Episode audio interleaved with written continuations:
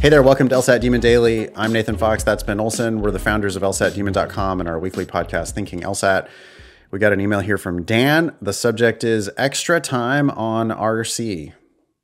Ben and Nathan, how do you suggest to best use an extra minute or two on reading comp when you've reached the end of the questions for a particular passage?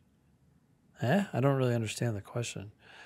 Um, 30 to 90 seconds is not enough time to effectively read the next passage and try to answer even its first question with an accuracy, any accuracy, but is way too much time to waste. Correct me if I'm wrong in saying that you're probably better off picking all C's for that entire passage. Well, okay, so what's happening here is you're getting to the end of presumably passage three. You have one to two minutes left in the section, and you're wondering what to do at that time. Hopefully, you've already, at the five minute warning, picked all C's for the remaining questions and just changed the ones you ended up getting to. Um, you have 90 seconds. I would I would start reading the next passage anyway because we're talking about what you're doing now. And what you're doing now is learning how to just keep going through the section. And one day you'll have 3 minutes. And another day you'll have 4 minutes. And you'll just know what to do because what you do is you read passage 4 and you keep going. And one day you'll get to that first question. So I wouldn't worry about what you're going to do on test day. If this were test day, well, there's nothing wrong with sitting there for 90 seconds. Yeah, it's not way too much time to waste. If you've been doing it the right way, then you don't have anything to go back and review. Yep.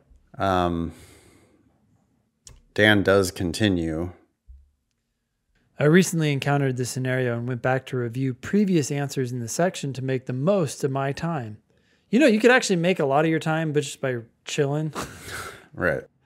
resetting. Anyways, he continues I actually forgot the reasoning I had used to correctly answer a main point question and instead picked a wrong answer I had considered the first time I did the question.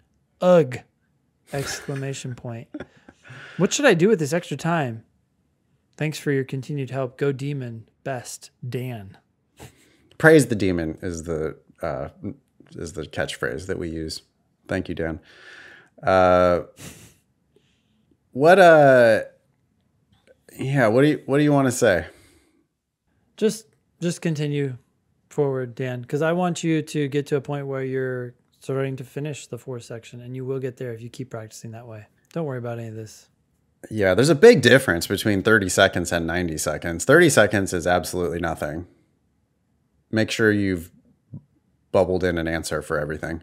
90 seconds is enough time to like do a question. It's maybe not enough time to read the entire passage and answer any of the questions, but it's close to enough time that you could maybe start to get the main point. I mean, and if it were three or four minutes, like Ben said, then I think it's definitely potentially enough time that you could answer one question.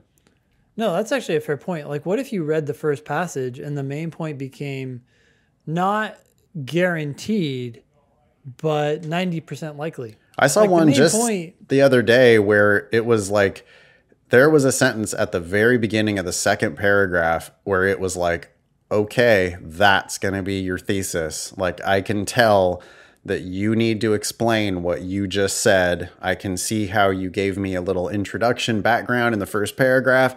And I was asking, oh, I wonder what you think about this. And then in the first fucking sentence of the second paragraph, you tell me what you think about it. And I can tell that you're going to then develop an argument from there. And sure enough, that turned out to be just the answer for the main point question. It happens. So, yeah, I agree. I, you need to just go ahead and start reading that next passage.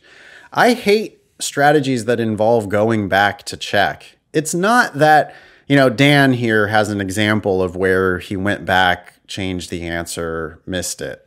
But for every one of those, there's probably one where he goes back, changes the answer, and gets it right. So it's not like always trust your gut or anything stupid like that.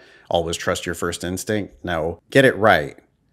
But the thing I hate is the idea that Dan is answering questions and not feeling good about his answers, but proceeding anyway with this idea that he might be able to go back and review that question later.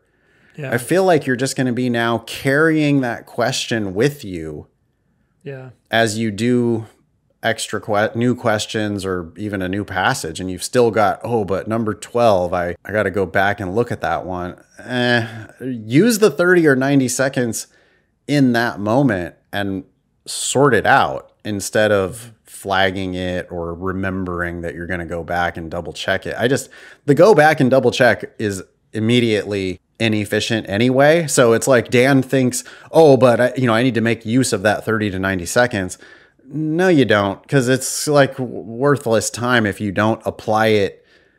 I don't know. You needed to apply it in the moment, not apply it retroactively to go back and check. What are we checking?